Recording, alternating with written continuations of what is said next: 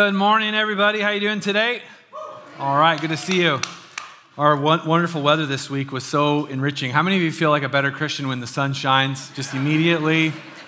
Bethany and I are like, wow, how do we just, we hear the voice of God, we want to be nice to each other, and the kids, we feel better, and then we're like, oh yeah, the sun is shining. And then today, our wonderful Eugene weather was like, not so fast. but I don't know, was it, it I, from the light here looking out the window of the doors there, it seems like maybe the sun is shining. When you're walking in, was it peeking through the clouds at all? No, okay. Well, luckily, the sun of God's light is shining in here. How about that? We'll Christianize everything, yes. Uh, we are in a series called No Filter, and we're talking about the words of Jesus, unfiltered, how Jesus tells us the truth, uh, even when it hurts. But you know, we have a phrase in English, we say that was brutally honest. But when Jesus speaks, though it could feel brutally honest, the reality is it's just honest. And uh, he actually, whatever he says, whether it feels good to us in the moment or not, is for our own benefit. Amen? Because he deeply loves us. But as we talk about this series, No Filter, it makes me think about the people in life that we all know who just have no filter on what they say, uh, and, and they'll say anything. And the best example of this that I can think of is children. Kids will just say anything. We had a whole program one time called Kids Say the Darndest Things. Remember that? We, uh, uh, I'm going to share a story. You think it's okay if I share Kareen's story or should I wait? Or I didn't ask Ed, but he's my buddy, so I'm going to share it anyways. I don't know if Ed's in here, but after first service, uh, Kareen Dasso came up and she said, I have the best story about unfiltered. And uh, apparently, her and Eddie, who Eddie Dasso, how many of you know Ed? Love Ed. We love you, Ed. He's my, he's my buddy. I'm gonna get him though. So he's four years old. He's four years old, and Kareen and little Eddie get on an elevator, and the doors close, and there was a heavy, heavy set lady in the elevator, and Ed goes, "Mom, she's fat, huh?" Ding, the doors close, and now you're on an elevator. How many of you know that's when you want to have your kids go meet Jesus right at that exact moment? Bethany goes, What I would have said is, Whose kid is this? You know? I heard another story uh, from a mom this week that I found, and, and uh, she was uh, at a hotel with her, her child, her and her family, and she said this As we were leaving the lobby of a hotel in which we were staying, our three year old son looked down at the doormat with the hotel logo on it. Hey, he exclaimed for everyone to hear, that's on our towels at home. Once again, the appropriate response is, Whose child is this? How many of you have friends like that, though they're not kids, but you wish you could just, I don't know whose friend this is, you know, you take them, take it home with you. Uh, Jesus is like this, he has no filter.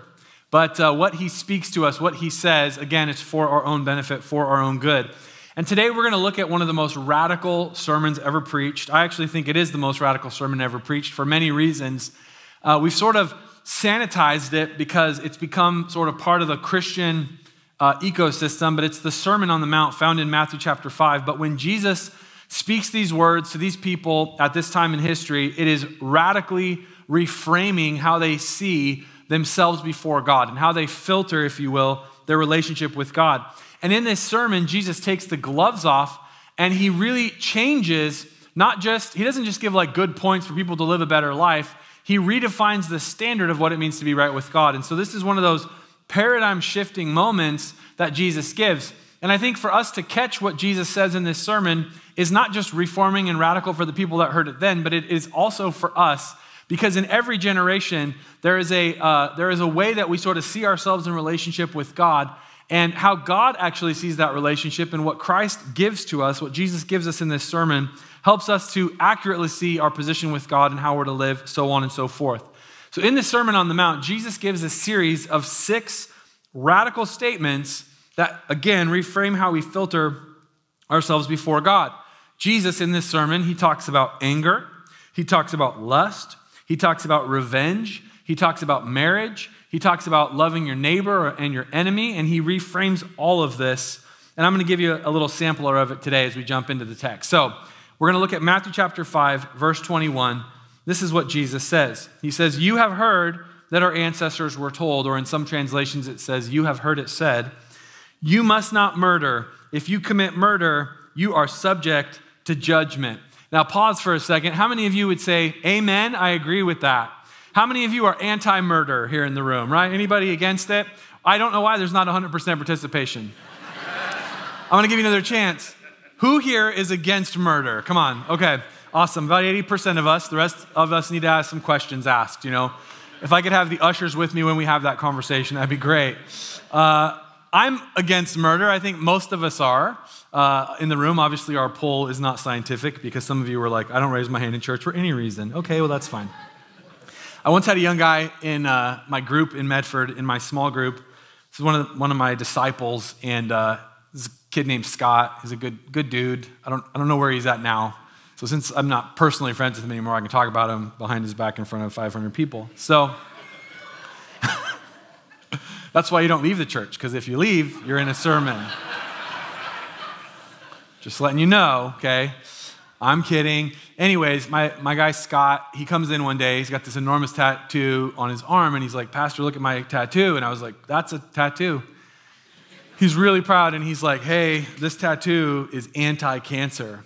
And I was like, to let everyone know that I'm anti cancer. I was like, Scott, we're all anti cancer. I was like, I don't have a tattoo, but I hope people would understand I'm not for it. You know what I mean? You don't see people like hashtag bring cancer back. You know what I mean? Making cancer cool again. We don't rep that. Come on, somebody. We're all against it. So I was like, you know, nice artwork, but I, we didn't need to know that you were against it. Likewise, I don't think anybody that was listening to Jesus is like, well, we're the pro murder people, you know, that, that group right there. Jesus gets an amen, just like from us, okay?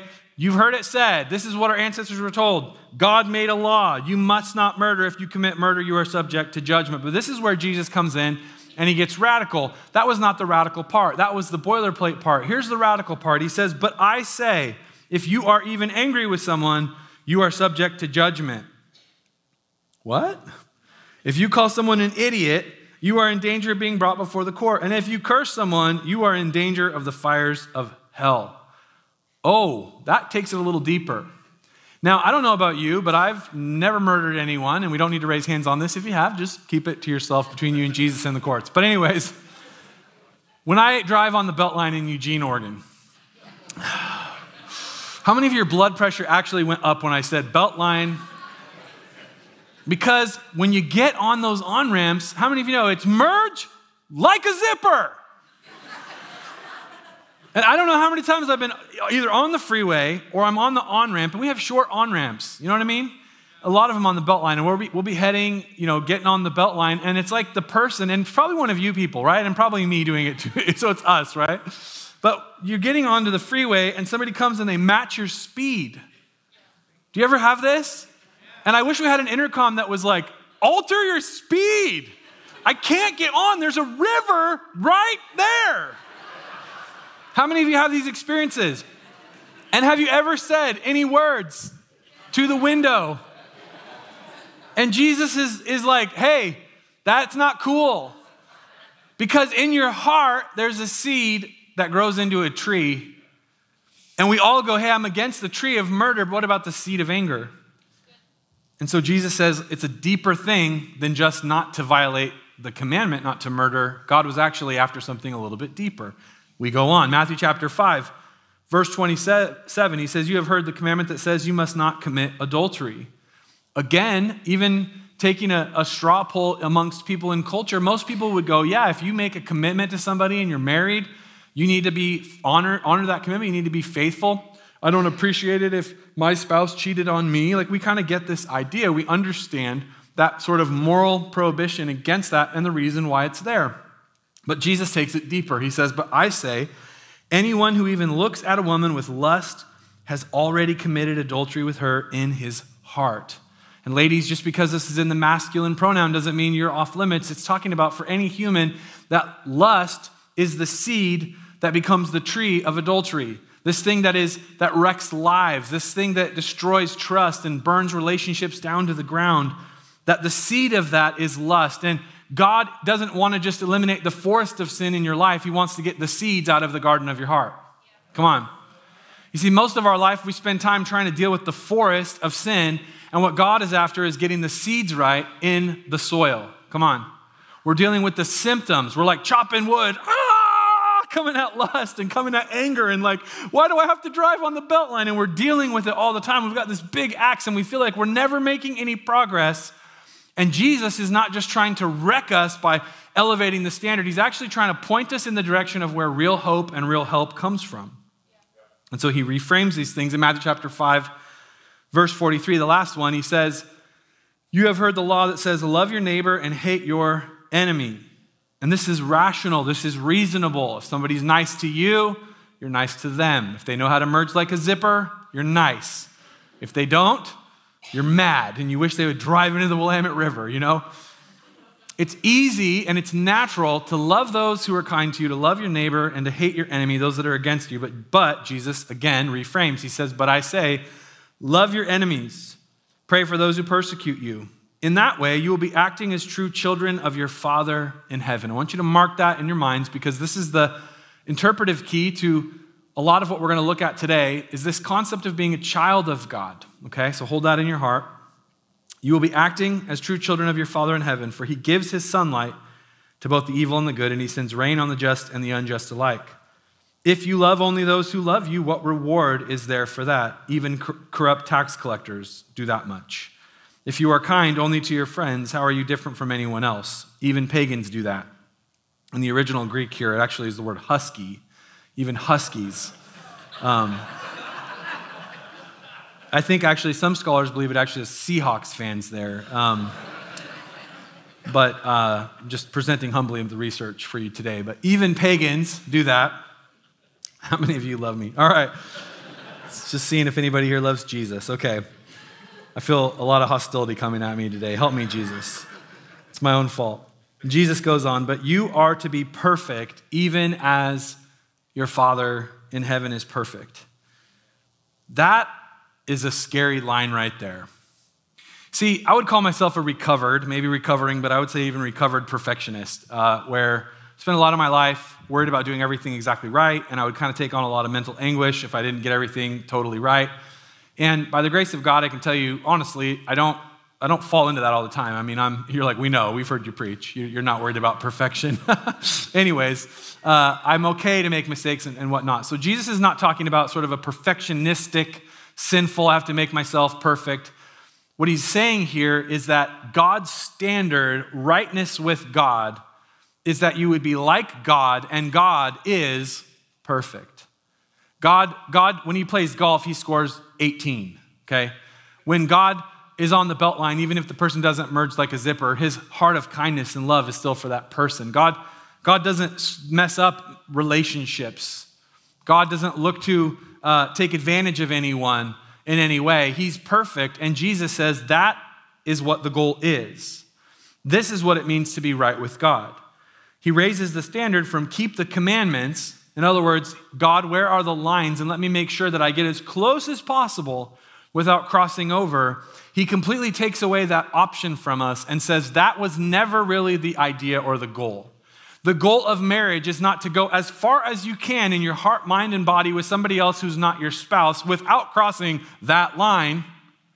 That's not the goal because what that actually shows is a heart that isn't really faithful and loyal to the person that you're married to. How many of you go, Yeah, amen. I don't want somebody to cheat on me, but I also don't want them to be thinking about it all the time. I also don't want them to be in their heart and mind already in that act because that's the seed of the tree. Likewise, in this thing with anger, all these things that Jesus takes on, he's identifying the fact that God doesn't just want to take out the tree, he wants to deal with the seeds that get planted in the garden. And so the standard is raised from keep the commandments to this standard of perfection. Now, if we were to just end the message right now, it's kind of a pretty scary, sad, hard message. Because when Jesus gives this sermon, uh, if that's all that we ever hear, like, okay, the standard is perfection, how many of you would go, well, to be honest, I fall short of perfection? Again, some of you that are the pro murder people aren't willing to raise their hands, but I would be so bold as to say that all of us fall short of that standard of perfection. The scripture tells us in Romans that all of us fall short of the glory of God. When I measure my life against God, I fall short. I don't I don't measure up to the full standard because his standard is perfect. Now, here's the deal when Jesus tells us to be perfect, what is he after here? To make you feel bad? No, what he wants us to do is to recognize that we cannot be perfect, and therefore there must be another path.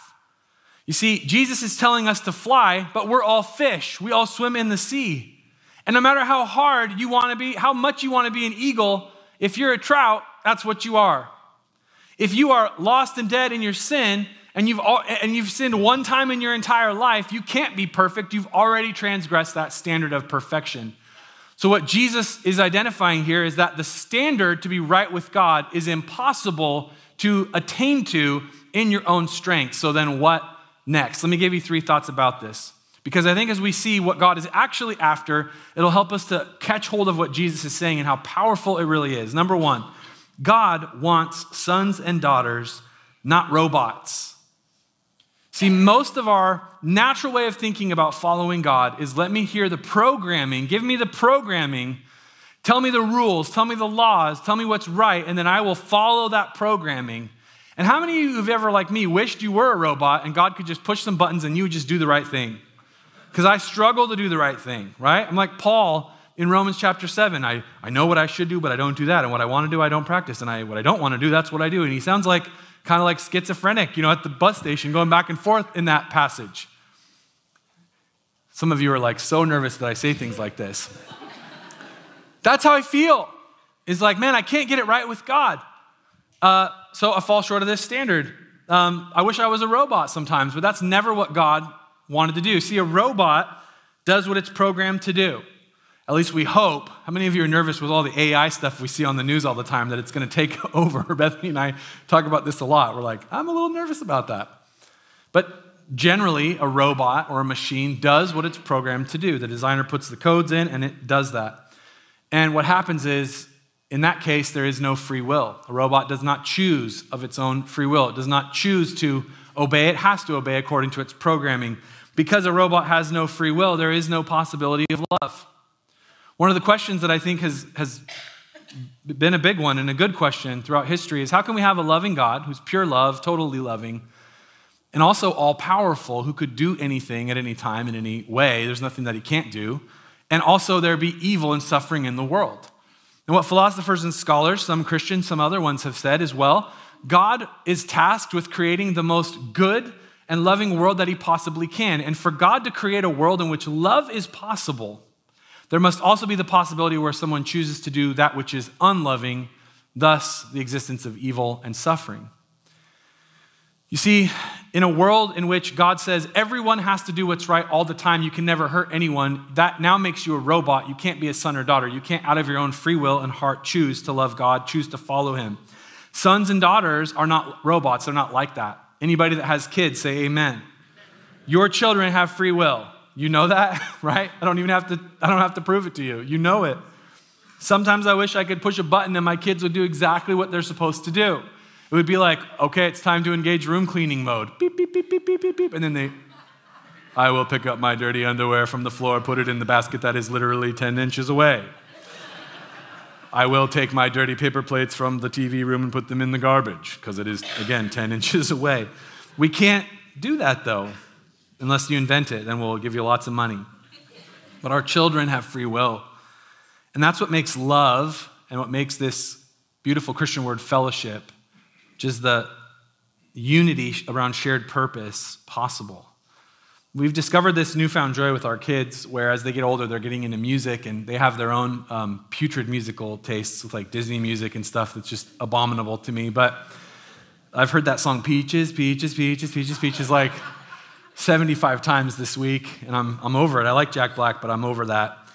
Um, and so Bethany and I, we share music with our kids. And what's really cool is when we show them something that we enjoy, that we really like, and then they also really like it. Not faking it, but they actually really enjoy it. Recently, I was with the kids. Bethany was on a trip, and I said, "Hey guys, I want to show you one of Dad's old like CDs that you know I'm really into." And it came out when I was 10 years old. It's called Newsboys Going Public. Anybody? And on the Newsboys Going Public, which I would say is a genre defining album of its time. Uh, it's amazing music. Uh, it's definitely dated in the 90s, but it's still pretty cool. Newsboys Going Public, there's a song on there called Shine, and that was the mega hit from that album. Shine, make them wonder what you got, make them wish that they were not on the outside looking bored. Nair, nair, nair, nair, nair. Anybody? Where my church kids at? So, Shine, I showed my kids and they were into it. They were totally digging it. And Jack has been playing that song. And, he, and, and, and if I can get Shine and not Peaches, Peaches, Peaches, Peaches, Peaches, then man, it's a great day in the Schmelzer house, okay? Now, here's the deal I can't force, Bethany and I can't force our kids to like what we like, but when they do, when out of their own free will they choose to like what we like, it's a really cool thing. And that's just with music. But what about with the things that we care about the most? What about our values as a family?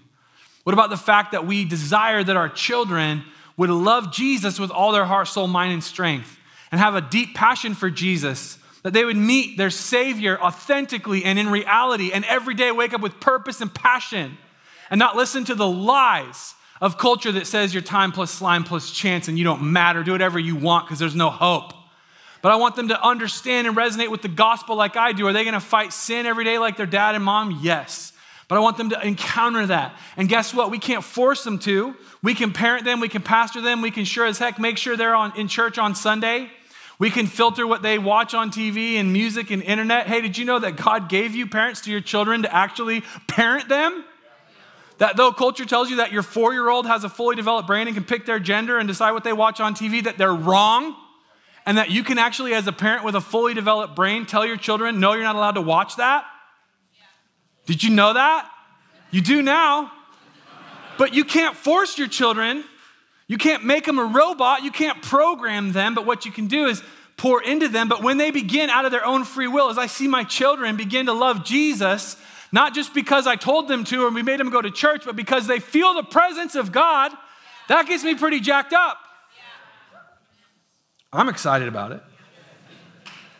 When I see what matters most to me, that the good parts of Bethany and I, the, the work that God has done in our lives begins to pass on into our children and it goes generational, that's exciting. And if we can think that way as sinful earthly mothers and fathers, how much more does God want to see us embody and look like Him, our Father in heaven? In Romans chapter 8, Paul says, You have not received a spirit that makes you fearful slaves they didn't have a context for robots in the first century. So, what's the analogy that fits? Well, a slave in their culture, a slave was forced to do what the master wanted them to do. A slave could obey, but they didn't have to want to, but they were in fear. And Paul says this is not what being a Christian is like. You have not received a spirit that makes you fearful slaves or turns you into a Christian robot that has to do everything God does, whether you want to or not. He says instead, you received God's Spirit when He adopted you as His own children. Now we call Him Abba Father. When you begin to reframe your relationship with God, not as God, make me do what's right so that you don't hurt me, into you're my Father and I want to look like you, it changes everything about our walk with Him. It changes everything because it's not us and Him, it now becomes us together as family working this thing out and God has invited you into his family. And God's children, we're learning to look like him. We're learning to think like him. We're learning to want what he wants and like what he likes. That when God shows us a CD, we're like, actually, that's slapping. That's pretty cool. That's kind of kicking. Number two, God wants your wanter. What is our wanter? Your wanter is your inmost desires and motivations the drive of your desire, that thing by which you, your soul cries out for it. You hunger and thirst for it. It. says in Scripture, Blessed are those who hunger and thirst for righteousness.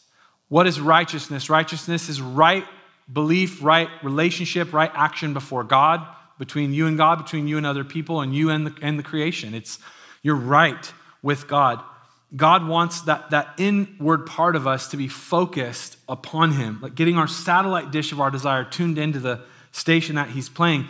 And this goes far beyond compliance. And this is what Jesus is getting at in the Sermon on the Mount. And why is that? Because really, from the beginning, God was after sons and daughters who wanted to look like him and be like him out of their own free will. Therefore, he wants to get after our hearts and our desires. He's not just looking for you to obey in an outward sense, just be in compliance. He wants to bring us to that transformed heart where we want what he wants. And it's not just a New Testament concept. Listen, in, in uh, Jeremiah chapter 31, the prophet Jeremiah, I'm going to read this out of the message paraphrase. He says, This is the brand new covenant that I will make with Israel when the time comes. I will put my law within them, write it on their hearts, and be their God, and they will be my people. They will no longer go around setting up schools to teach each other about God. They'll know me firsthand. The dull and the bright, the smart and the slow. I'll wipe the slate clean for each of them. I'll forget they ever sinned. God's decree. This is talking about the transformation of heart. You see, Jewish people that would hear this message, they, they knew that the way that they looked at God and their relationship with God was you go to school and you memorize scripture. They would literally take pieces of scripture, tie them, you know, put them in on little pieces of paper, put them in a thing called, a, I think a phylactery is what it was called. Maybe I'm wrong. Somebody can correct me. But a little box they would wear on their forehead. And it was like, get God's word into my brain, right? That was like the idea. Like, just force feed Godness into my brain and, and rewrite me, program me, God. There was such a hunger and a desire to be like God. But what the prophet is clarifying here is God doesn't want it in a box on your head. He wants it not on the outside of you, He wants His goodness to be on the inside of you. And Jeremiah is saying God's going to do this. He's going to write it on their hearts. His law means He's going to change that heart. It says that another, another prophet says God's going to give you a heart of flesh. He's going to take a heart of stone and give you a heart of flesh. And so Christ formation, becoming like Jesus from the inside outside, has always been the goal. Paul says this in Galatians chapter 4 Oh, my dear children, I feel as if I'm going through labor pains for you again, and they will continue until Christ is fully developed in your lives. This process of Christ formation, becoming like Jesus, this is the goal. We are to look like Jesus as sons and daughters of God. When Jesus gives his disciples at, at his ascension, he gives them what we call the Great Commission. This is the mission of the church. It was the mission of the church then, it's the mission of the church now. He says, Go into all the world and make disciples, teaching them to obey all that I have commanded you. From the, the word go, Jesus' heart, his commission to his disciples was that, that they would make disciples and to, and to see what that actually means, we have to look at that second phrase teaching them to obey all that I have commanded. What did Jesus command? Well, you go to the Sermon on the Mount, there's commands there, right? And what, what did Jesus, when he was asked, What are the two great commandments? He said, Love the Lord your God with all your heart, soul, mind, and strength. Love your neighbor as yourself. So, what Jesus was saying was, as you teach people to follow me, as you invite people to be my disciples, you are to instruct them what these commandments are. But knowing the heart of Jesus for obedience, what he was after was not just an external compliance. What he wanted was transformed hearts, people that choose to obey Jesus, not because they have to, but because they choose to, because they want to. God wants your wanter. Just to unpack the word obedience here for just a minute, there's levels of obedience, okay? The first level of obedience is disobedience.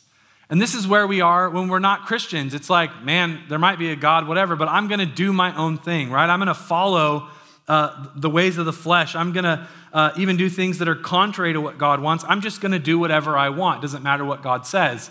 Now, as uh, Christians, sometimes I, I practice disobedience. You know, sometimes I know what God wants me to do. I know it's not good for me, but I give into temptation or I do what's not right. And thank God for the grace and mercy of Jesus to bring me back to repentance and to walk with Him. But this is the first level of obedience disobedience. And this is where parents, you have children who were not uh, they're not fully formed, fully functioning adults in like a two, three, four year old body. They actually have a lot of disobedience, and it's your job to bring them into level two. Level two is outward obedience, okay? Outward obedience is this compliance. It's skin deep, right? It's not motivated internally, it's motivated externally. So it's surface level, it's short term. In other words, I will do what you're telling me to do, but only while you're watching me. And then when you're gone, I'm going to go back to disobedience, right? So this level of obedience is sort of a level of tension, and really its motivation is but through fear of consequence. So like when we tell our kids, "Hey, if you keep doing this naughty behavior, you're going to lose Nintendo for a week or whatever, or I'm going to delete that song Peaches from Spotify somehow. Uh, I'm going to do something." Uh, then there's a compliance to that, that command. And that's good because that's obedience. When my children actually obey me, I'm happy about that. But you know, the goal of obedience is not that they would only do what I want them to do when I'm directly telling them. Like we've been in a battle, and our kids are doing really good with this. They're winning this battle and, and they're growing in this. We're on the verge of level three, but we're not quite there. Of wash your hands every time you go to the bathroom. Every time, yes, be perfect as your father named Jake is perfect. There's like wash your hands every time. How many of you, even you pro murder people, are pro washing your hands when you go to the bathroom, okay? Sometimes with our kids, it's like, hey, did you wash your hands? And they're like, yeah. And I'm like, that's crazy. I didn't hear any water. What'd you do? Lick it off? You know? I didn't hear it. And we're like, get back in there. I want to hear that water. 30 seconds. Come on. If Chipotle employees can do it, so can you. You know, wash your, your hands. And our children are complying at that second level of obedience, that what I call outward obedience, because we say, look, if you don't do this, you're in trouble. You got to wash your hands. But you know what I don't want to be, do, and I don't want to be? I don't want my son Jack with his family and my grandkids to be walking out at Disneyland and here's Grandpa Jake with the kid. Did you wash your hands? Jack, I didn't hear the water. I don't want to be doing that because I want him to move on to level three. Here's what level three of obedience is inward obedience. This is on the inside, coming from the inside out. It's motivated by love and knowledge and wisdom, not fear of consequence. Like, would you obey God even if He wasn't going to slap you if you did the wrong thing? Would you obey God if there wasn't going to instantly be pain in your life from that decision? What if it was actually going to make you feel good, but you said no because you valued something else at a higher level than that? This is inward obedience. It wants what God wants, and it values God's heart above God's hand. God's hand, representative of his discipline and correction, also his provision and blessing. So sometimes we're motivated to do what's right because we think, well, God will give me a cookie if I do the right thing, or God will spank my butt if I do the wrong thing. That's level two thinking. Level three obedience goes, God, I know who you are, and I want to be like you because I'm your child. And I'm in this family with you, and I have a new identity. And because of that, I can say no to that which pulls me to my base animal nature and say yes to that which is the upward call of God in Christ Jesus. Even if it's hard, even if it hurts, even if it's something I get criticized for, I'm going to follow God. I'm going to obey from, from a new heart. God wants your wanter. That's what Jesus was talking about in the Sermon on the Mount. Hey, it's an impossible standard unless your heart changes and you want what He wants. And it leads me to point number three, and we'll finish with this. The goal of all of this is to have a new root that leads to new fruit. I want you to think about a farmer that has an orchard and he's out there in an apple orchard and he's screaming at the tree, You need to do better. You need to work harder. You're not producing enough oranges. We'd be like, uh, Farmer Brown, are you okay? Because if it's an apple tree, it doesn't matter how hard it works, it's not going to produce oranges. The prophet Isaiah said, We are all infected and impure with sin. When we display our righteous deeds, they are nothing but filthy rags. Even the hard, hardest you try to be good and righteous and do the right thing, when you're not of a new root, if the tree's not different, it won't produce new fruit. And so the goal of all of this was not that we would get better, it's that we would be alive. We were dead, now we're alive. Somebody once said the gospel is not to make bad men good, it's to make dead men alive. It's not to try to get oranges out of apple trees, it's to get that old tree completely taken out from tree to seed and root, and it's gone, and there's now a new tree that produces righteousness, and that comes from the Holy Spirit. In Galatians chapter 5, it says, But the Holy Spirit produces this kind of fruit in our lives love, joy, peace, patience, kindness, goodness, faithfulness, gentleness, and self control. Praise God. How many of you want that fruit? In your life and around you, there is no law against these things. How do we get that? By being better, trying harder? No. That's like screaming at an orange, an apple tree to produce oranges or an orange tree to produce apples. No. We get that when we say, Holy Spirit, come in I understand that I'm a son or I'm a daughter, and I pray that you would help me to get these roots dug out. So when I find in myself, whether it be the tree form of anger or the seed form of anger, I submit that to you, I surrender that to you, and I listen to your voice, what you're asking me for today, and I give that to you, and I allow you, Holy Spirit, to come in and do your work and produce these good fruits in my life. Now, as we end here today, I want to make sure you have something to go home with. And here's what the devil will do the devil's really smart. The devil will try to get you to do good things in the wrong measure. And so the devil will bring a whole platter of what's wrong in your life. And he'll be like, You ready to eat this? Because you screwed up everything this week. You were mean to your wife. You were a jerk to your kids. You were yelling at people. You were speaking French, but of bad words on the belt line. You watched that. You listened to that. You did this. You thought that. And he brings you this whole platter, and it's overwhelming, and it causes, it causes condemnation and shame and guilt. Here's what the Lord does for us as a parent. Because again, he wants a son or a daughter. He comes to you and he says, Hey, child, let's work on this today.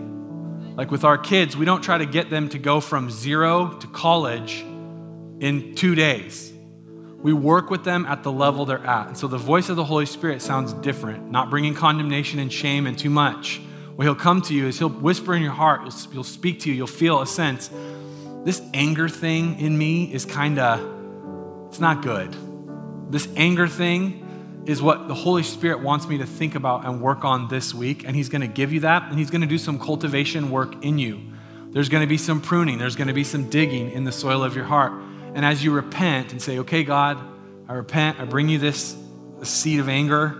Maybe I'm not murdering people, but I am pretty angry, I'm frustrated, I'm enraged, whatever.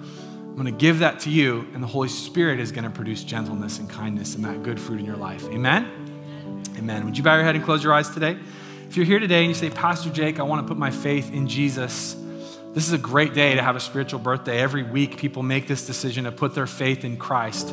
And hopefully, what I said today spoke to you because the reality is that the first step of coming to Christ and repentance is to recognize you can't get to God in your own strength.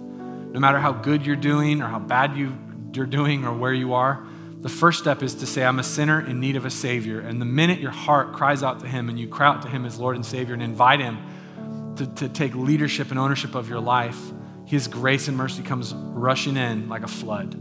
So if that's you today, you say, Pastor Jake, I want to start this journey of following Jesus. I want to put my faith in Christ today. Could you raise your hand so I can see? Just lift it up. Thank you so much. That's awesome. Thank you so much. Awesome, awesome, awesome. Come on, thank you. That's awesome. I see it. Come on, awesome. All over the room. Anybody else? Come on, this is a great day to become a follower of Jesus. Thank you. Thank you. Awesome. Awesome. Okay, let's pray this prayer together, and we're going to give you some steps in just a minute uh, to take. Let's pray this prayer together. Dear Jesus, I give you my heart, I give you my life. Thank you for dying on the cross for my sin. Thank you for making me right with God. I receive your grace. I receive you as my Lord and Savior. I give you my life. In Jesus' name, amen.